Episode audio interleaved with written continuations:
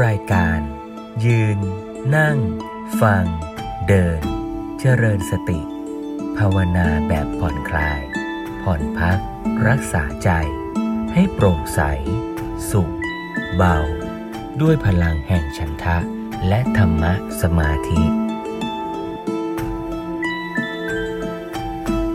ขอเจริญพรญาติโยมสาธุชนทุกท่านวันนี้วันครูโยม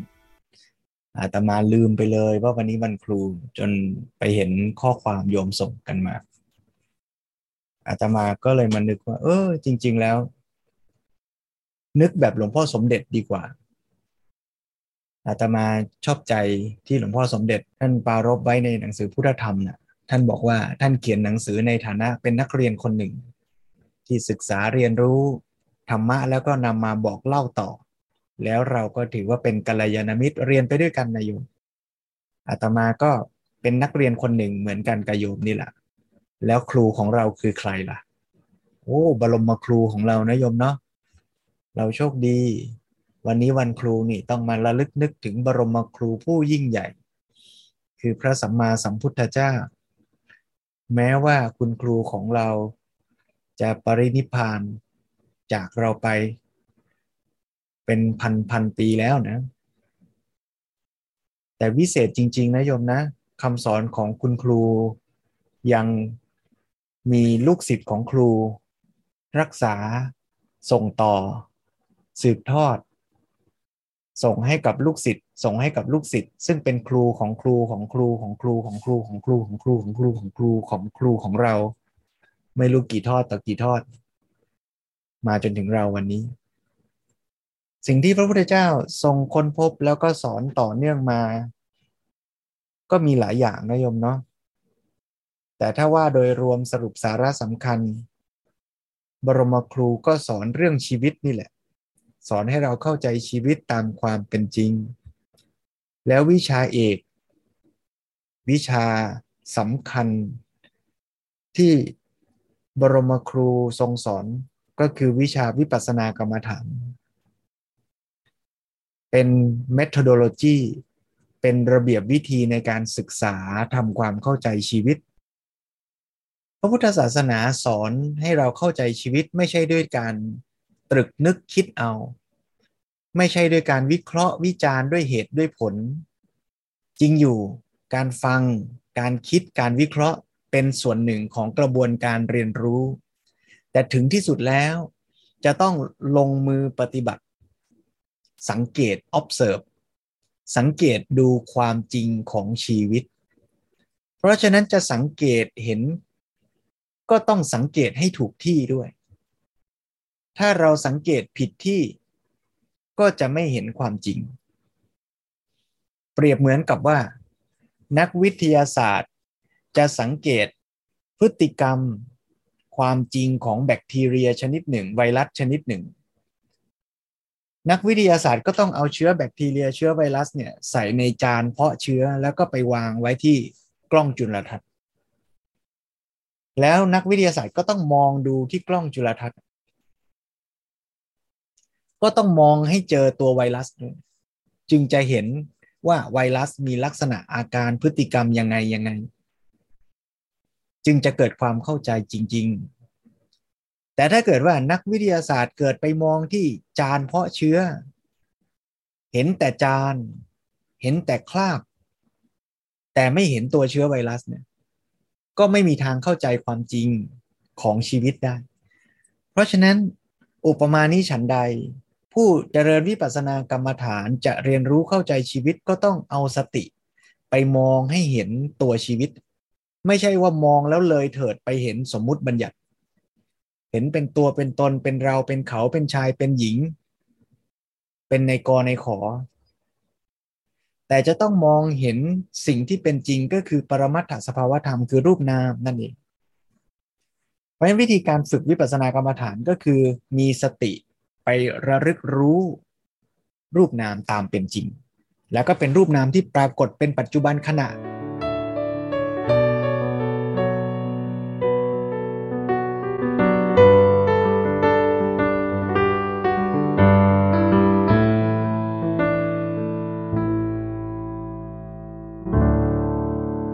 นี้เวลาเราฝึกวิปัสสนากรรมฐาน เราก็มักจะนึกว่าโอ้ จะต้องไปเข้าคอร์สนะ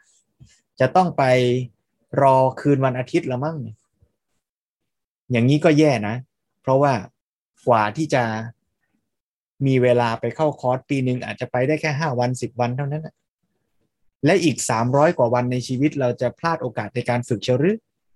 ก็ต้องฝึกด้วยนะโยมเนาะเพราะฉะนั้น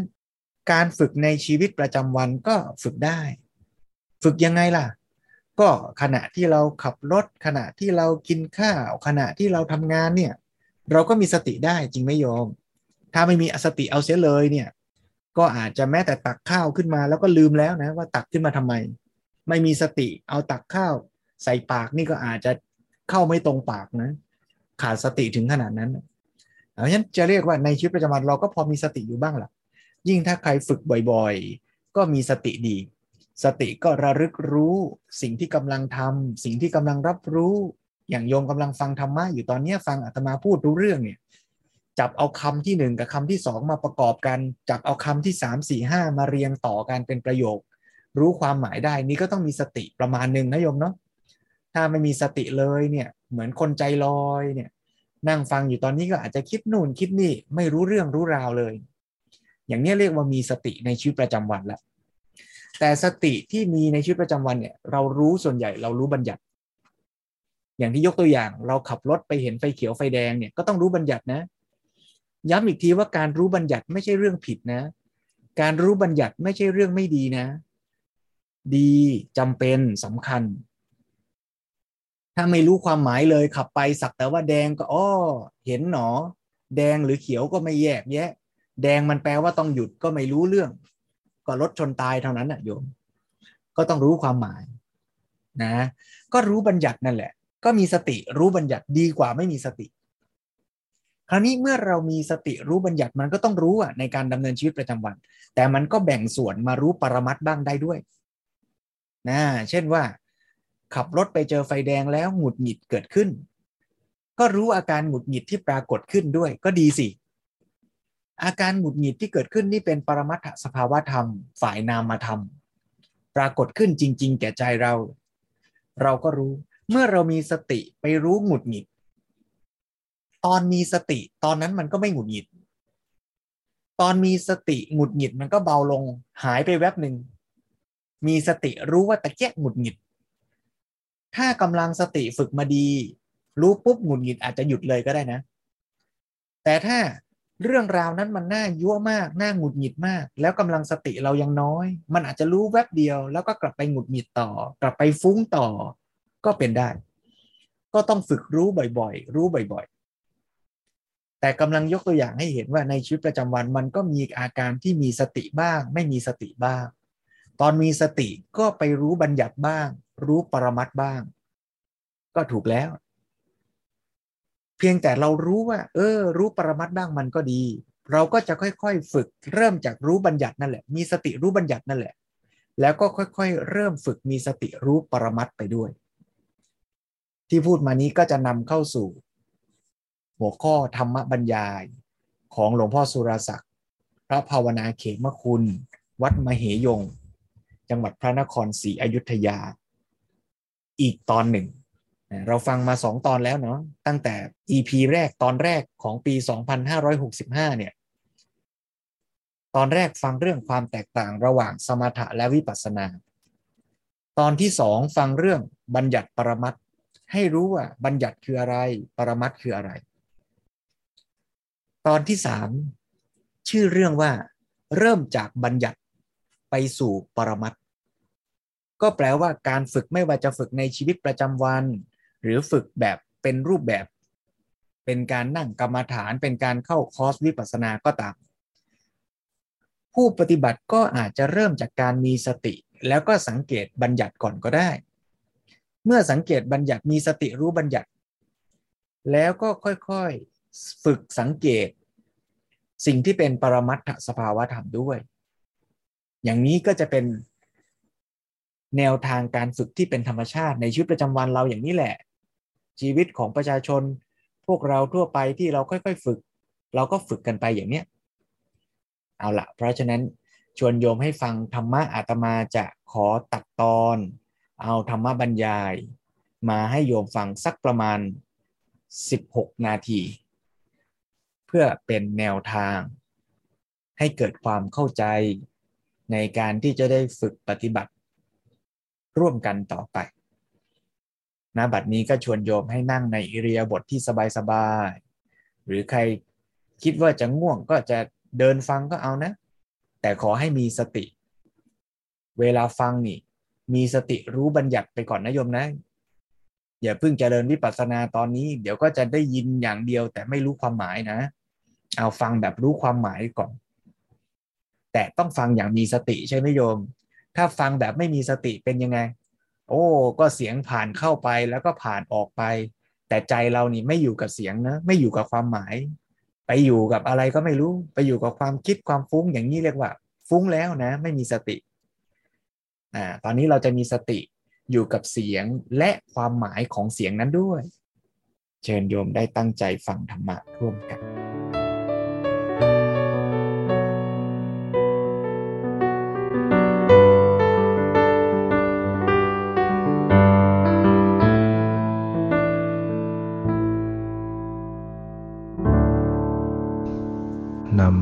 ปัสนา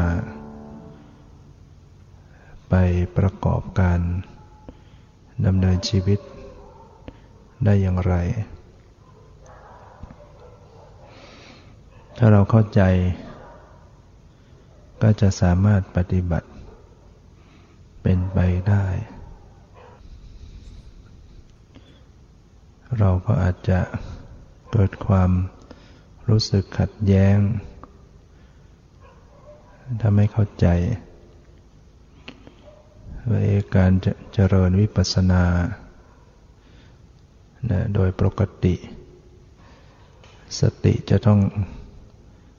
ระลึกรู้ ปรมัตธรรมที่กำลังปรากฏนะจะต้องใส่ใจ สภาวะ หรือปรมัตธรรม ที่กำลังปรากฏ ส่วนการทำการงาน จะสำเร็จกิจการงานต่างๆทำการงานได้ถูกต้อง จิตก็จะต้องมีอารมณ์เป็นสมมุติไม่งั้นก็ทำงานไม่ถูก อย่างที่เราจะรับคำสั่งจากคนใด เราก็ต้องตีความหมาย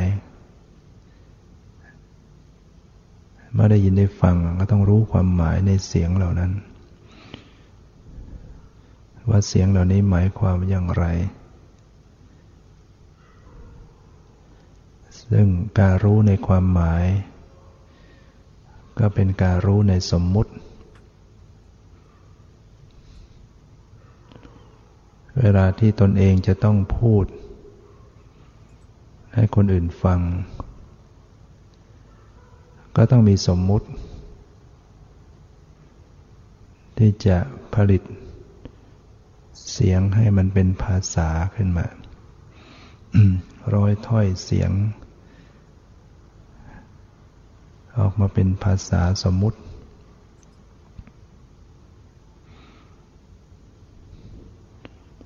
ฉะนั้นเว ลาพูดก็ต้องมีสมมุติไม่งั้นก็พูดไม่รู้เรื่อง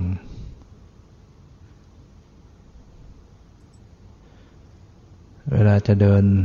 ทางไปไหนมาไหน ก็ต้องมีอารมณ์เป็นสมมุติ จะต้องรู้ว่าจะเดินไปไหน จะทำอะไร จะเลี้ยวข้างซ้ายข้างขวา ไปทางหน้าทางหลัง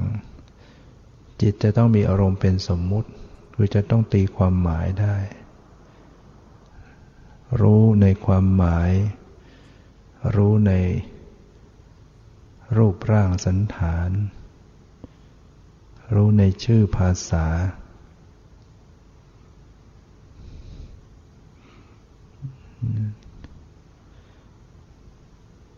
ยิ่งเวลาที่ เราต้องคิดถึงเรื่องแผนงานที่เราจะทำจะทำสิ่งใดในอนาคตที่จะทำต่อไป จิตจะต้องมีสมมุตินะนึกถึงมโนภาพของงานนั้นได้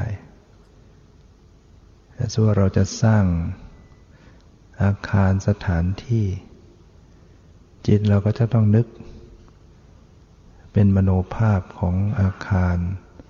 ต้องนึกถึงความหมายว่าจะทำอะไรอย่างไรให้มันถูกต้องเหมาะสมเรียกว่าเรียกว่าจิตจะต้องมีอารมณ์ เป็นเรื่องราว เป็นความหมาย อันเป็นสมมติบัญญัติ ก็จึงจะสามารถทำการงาน คิดนึกไปในเรื่องการงานเหล่านั้นได้แต่ในการเจริญวิปัสสนานั้นสติ จะต้องระลึกรู้ ปรมัตธรรมที่กำลังปรากฏ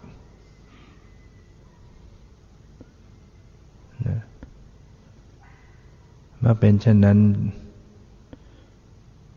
จะปฏิบัติได้อย่างไร ในชีวิตประจำวันที่กำลังทำการงานอยู่ ต้องยืนต้องเดินต้องนั่ง ต้องนอนต้องพูดต้องคิด ต้องฟัง ติดต่อผู้คนอะไรต่างๆ ในการดำเนินชีวิตประประจำวันนั้น ถ้าจะเจริญวิปัสสนา ก็เจริญได้ เพียงแต่ว่า ต้องแบ่งใจสลับไปในสมมุติบัญญัติจิตจะต้องมีอารมณ์ไปเป็นสมมติบัญญัติด้วย ต้องคิด ต้องนึก ต้องตีความหมาย ต้อง รู้ในชื่อภาษา แต่ในขณะเดียวกัน ก็มีสติระลึกรู้สภาวะปรมัตสลับฉากกันไปได้ เวลาที่สติมาระลึกรู้สภาวะ ซึ่งปรากฏที่กายที่ใจหรือที่ตาหูจมูกลิ้นกายใจ แล้วจิตก็กลับไปรู้ในสมุติ ก็สามารถจะปฏิต่อปฏิปต่อเรื่องสมุติ ที่คิดอยู่ที่รับรู้อยู่ที่นึกอยู่ ก็ยังต่อเรื่องกันไปได้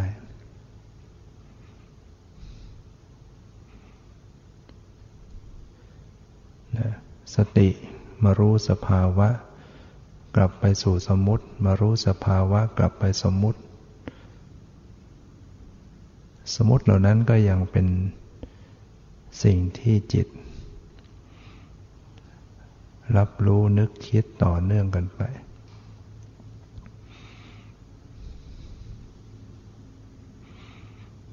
เหมือนอย่างที่ท่านทั้งหลายกำลังฟังอยู่ขณะนี้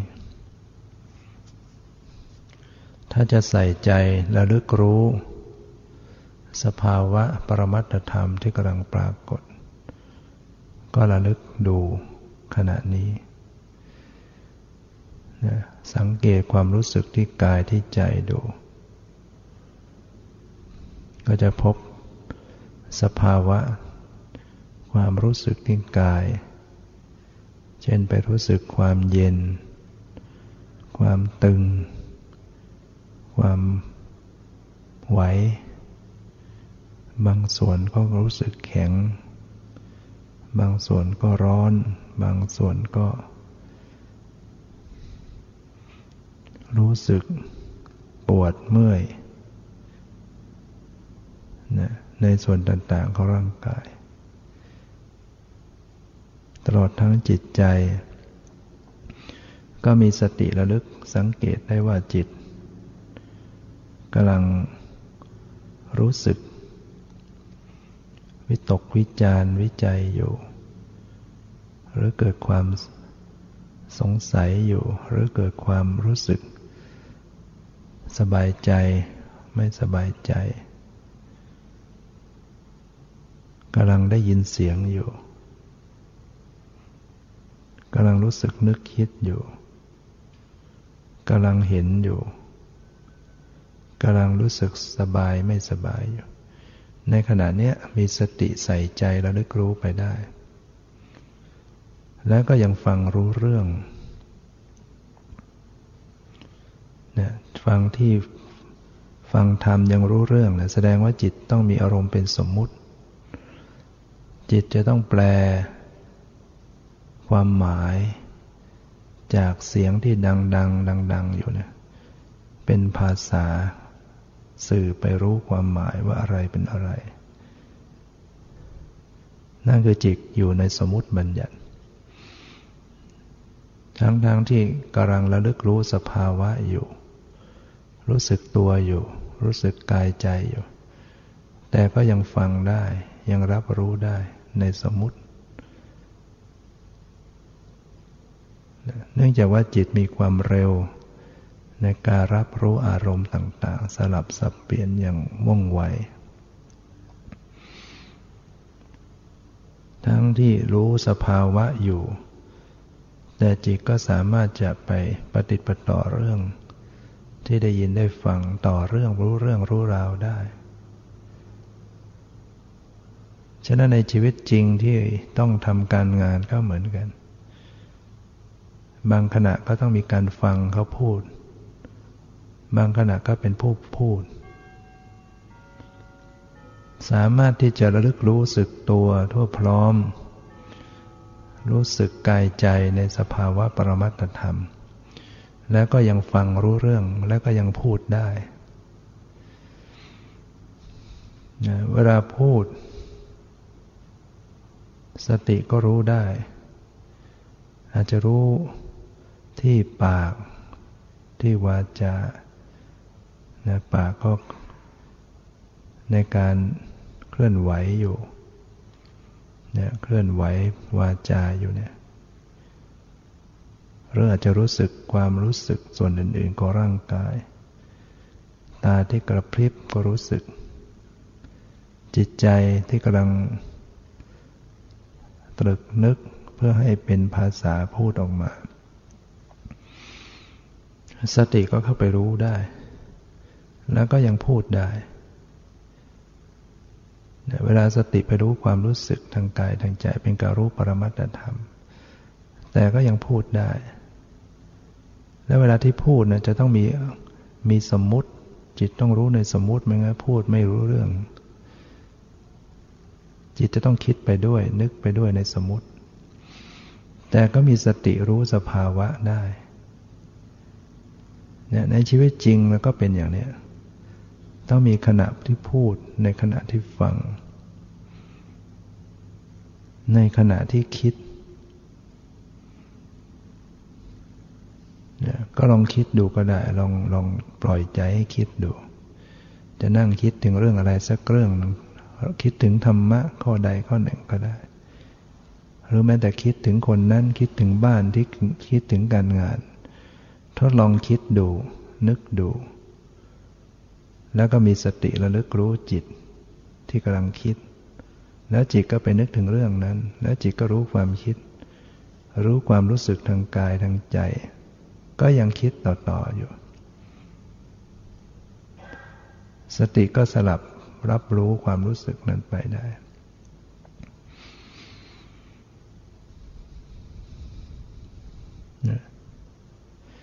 ฉะนั้นไม่ว่าเราจะ กำลังทำอะไรอยู่ มีสติระลึกรู้สลับไปได้ เดินไปไหนมาไหน นั่งอยู่ในรถ แม้แต่เป็นผู้ขับรถเสียเองก็ตาม ก็เจริญสติระลึกรู้ตัวทั่วพร้อมไปได้ เวลาที่ขับรถ จิตต้องมีสมมุติ ต้องระวังในสมมติมาก ประสาทต้องไว ในการที่จะรู้ ความหมายอะไรยังไง จะต้องรู้จักรบจากเบรก เจอไฟแดงก็ต้องรู้ว่า เออ มันต้องเตรียมต้องหยุด เจอไฟเหลือง เจอไฟเขียวเนี่ยจิตต้องรู้ความหมายของสิ่งเหล่านั้น ซึ่งเป็นสมมติบัญญัติ แต่ก็สามารถจะระลึกรู้สภาวะได้ รู้ความรู้สึกในกายในใจได้ รู้ความตึงความไว้รู้ใจที่รู้สึก บางทีอาจจะเกิดรถติดรถไปไม่ได้ สังเกตใจใจเกิดกลุ่มขึ้นมา ร้อนใจเมื่อไรจะถึง หรือขณะที่ขับรถไป มีรถมาแซงปาดหน้าใจเกิดโมโห สติก็รู้รู้ว่าใจโกรธอยู่แต่ก็ยังขับรถได้อยู่ลองคิดดูว่า เวลาเราขับรถ เรายังทำอะไรตั้งหลายหลายอย่างได้ มือก็ขับใจก็คิด บางทีก็ฟังวิทยุไปด้วย บางทีบางคนก็กินอะไรเข้าไปด้วย บางคนก็คุยกับคนข้างๆด้วย ซึ่งจิตต้องรับอารมณ์ตั้งหลายอย่างเนี่ย แล้วทำไมที่เราจะเอาสติแทรกเข้าไปบ้างไม่ได้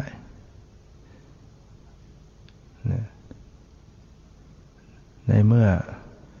กำลังขับรถมันยังไปทำอย่างอื่นได้ทำไมเราจะทำเจริญสติบ้างไม่ได้ เวลาเราเดินไปไหนมาไหนทำอะไร เราเดินไปด้วยความโกรธก็ยังเดินไปได้ เดินไปด้วยความ โลภเราก็เดินไปได้ทำไมเราจะเดินไปด้วยจิตที่มีสติบ้างไม่ได้นะเพราะนั้นทุกขณะจเจริญสติได้หมด ไม่ว่าเรากำลังก้มๆอยู่ กำลังเหี่ยวตัวอยู่กำลังจะนั่งกำลังจะกราบ รู้สึกตัวขึ้นได้ในขณะนั้นจเจริญสติได้ในขณะนั้น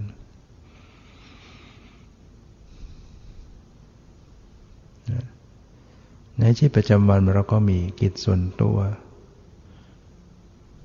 ตื่นขึ้นมาลุกจากที่นอน เข้าห้องน้ำล้างหน้าแปรงฟัน เวลาของการนั้นๆเจริญสติได้หมดไม่ว่ากำลังรับประทานอาหารกำลังขับถ่ายกำลังนุ่งห่มเสื้อผ้า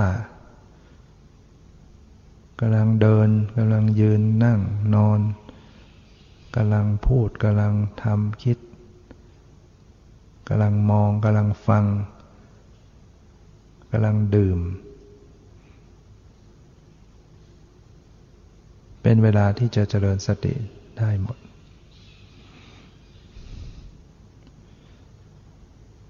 ฉะนั้นในฐานะที่พวกเราได้มาฝึกการเป็นการเจริญสติรู้สภาวะปรมัตเป็นนะรู้สภาวะสติรู้จักสภาวะนะ ไปทำความรู้จักได้แล้ว ว่าสภาวะคือปรมัตธรรมเนี่ยได้ไปรู้จักแล้วสภาวะทางกายอย่างไร สภาวะทางใจเป็นอย่างไร สภาวะทางตาทางหูทางจมูก ได้รู้จักแล้วในฐานะที่มาเก็บตัวฝึกหัดปฏิบัติ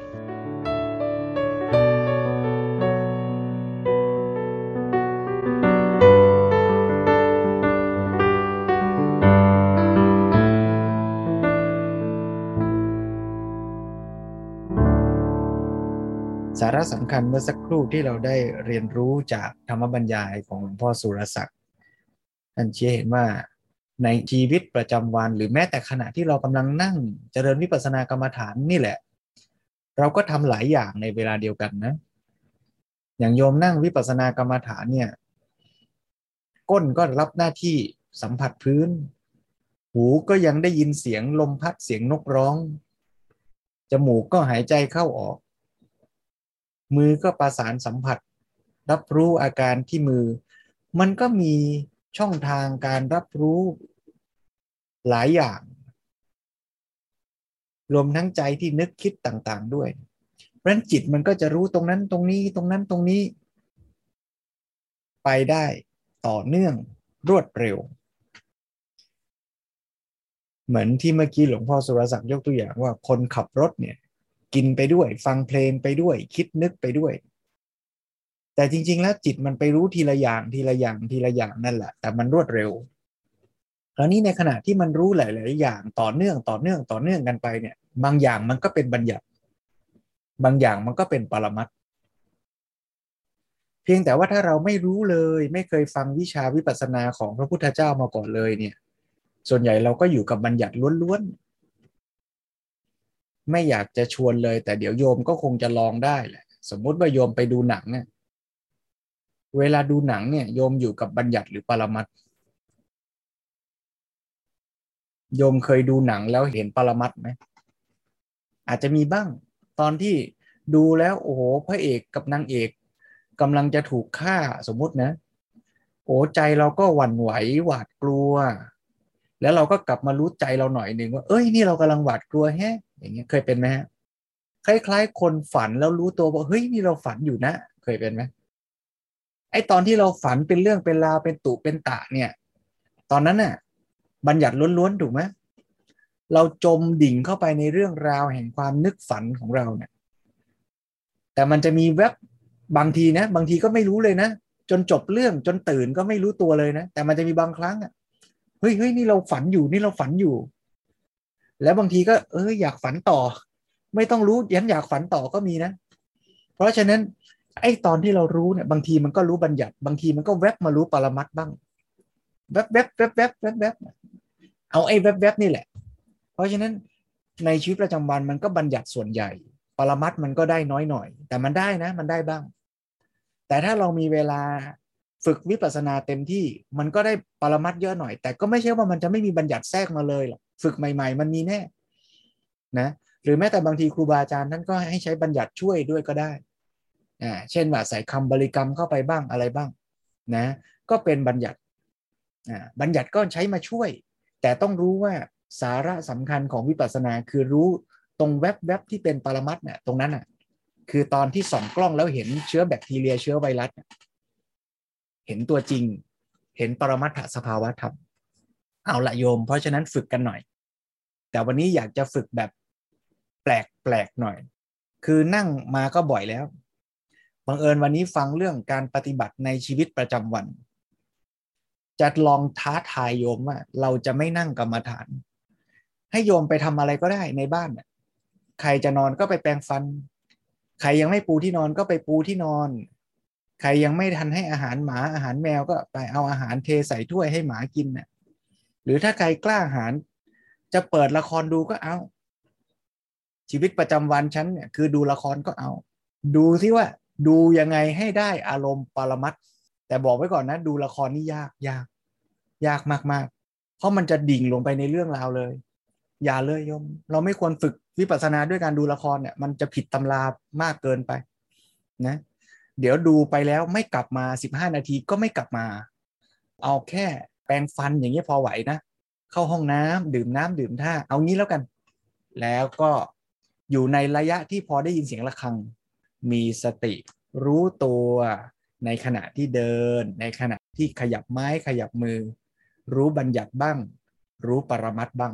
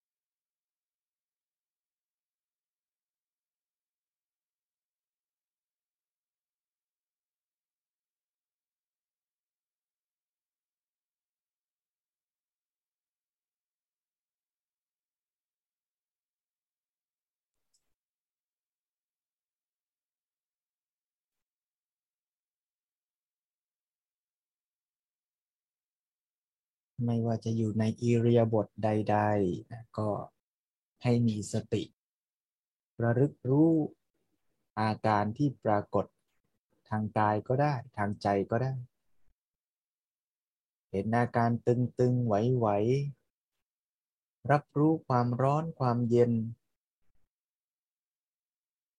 รับรู้อาการที่มีการคิดการเผลอ โกรธ รัก พอใจไม่พอใจได้ทั้งสิ้น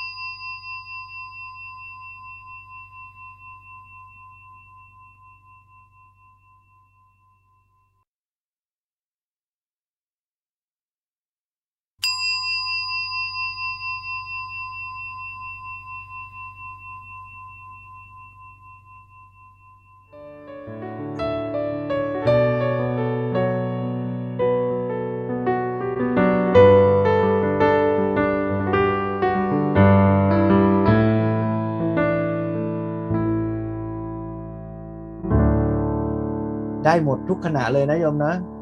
แม้แต่เข้าห้องน้ำปัสสาวะเนี่ยเห็นอาการตึงๆกดๆที่ท้อง เห็นลมที่มันไล่ จากท้องเราเนี่ย ขยับขยับไปเนี่ย ก็สังเกตได้นะดื่มน้ำเนี่ย ก็สังเกตอาการที่น้ำมันค่อย ๆ เคลื่อนเข้าไปนะ ไม่ใช่นึกเป็นภาพนะ แต่เป็นอาการเย็นๆที่มันปรากฏอาการแน่น ๆ ตอนที่มันกำลังกรึบผ่านคอหรือเสียงที่ปรากฏอะไรอย่างนี้เป็นต้นนะ ความตั้งใจ การรู้ว่ามันสังเกตได้ถ้าเราคิดว่าโอ้ชีวิตประจำวันฝึกไม่ได้หรอกต้องรอเข้าคอร์สก่อน เราก็จะปล่อยโอกาสนั้นไปเลย แต่ถ้าเรารู้ว่าทุกขณะฝึกได้นะ แล้วเราก็รู้ว่า เอ้ย บัญญัติมันอย่างเงี้ย ปรมัตมันอย่างเงี้ย เราก็จะฝึกสังเกตไป ได้น้อย ก็ได้น้อย ได้มาก ก็ได้มาก แต่ปัจจัยหนึ่งที่สำคัญที่จะทำให้ได้มากขึ้นก็คือว่า การฝึกมีสติบ่อย ยิ่งฝึกมีสติบ่อยสติ จิตมันก็จะคุ้นกับการมีสติ พอมันเผลอไปสักพักมันจะมีสติ เหมือนอย่างที่ยกตัวอย่างว่าฝันแล้วรู้ตัวว่าฝัน คิดไปเพลินๆแล้วรู้ตัว อุ้ยนี่เราเผลอหงุดหงิดขึ้นมายั่วแล้ว อุ้ยนี่เรายั่วอ่า ให้การรู้ตัวเนี่ยแหละ คือการมีสติยิ่งฝึกบ่อยเท่าไหร่ ก็จะเป็นปัจจัยให้มีสติเกิดขึ้นใน ครั้งถัดๆไปได้ง่ายขึ้นบ่อยขึ้น วันนี้เรามาฝึกเรื่องที่ว่าสังเกตในทุกขณะ ไม่ว่าจะเป็นการฝึกในรูปแบบหรือการฝึกในชีวิตประจำวัน แล้วฝึกก็สังเกตเป็นบัญญัติบ้าง เป็นปรมัตบ้าง ไม่ใช่เรื่องเสียหาย มีสติไว้ก่อน ต่อให้เผลอก็รู้ว่าเผลอก็ดีด้วย ดีทั้งนั้นขอให้มีสติ แล้วก็ค่อยๆฝึกว่าอ่ารู้จักปรมัตก็สังเกตปรมัตเพิ่มขึ้น ทีละเล็กทีละน้อย ยิ่งฝึกสังเกตได้มากเท่าไหร่ ก็เป็นการเจริญวิปัสสนาในชีวิตประจำวัน และในทุกขณะของชีวิต การฝึกวิปัสสนาจะทำให้เราเห็นชีวิตตามเป็นจริงมากขึ้นมากขึ้น วันนี้ก็ขออนุโมทนาญาติโยมทุกท่าน และในค่ำคืนวันครู ก็ขอให้เราได้ระลึกนึกถึงบรมครูผู้ยิ่งใหญ่ ที่สอนวิชาชีวิตให้กับพวกเรา รายการ ยืน นั่ง ฟัง เดิน เจริญสติ ภาวนาแบบผ่อนคลาย ผ่อนพัก รักษาใจ ให้โปร่งใส สุข เบา ด้วยพลังแห่งฉันทะ และธรรมะสมาธิ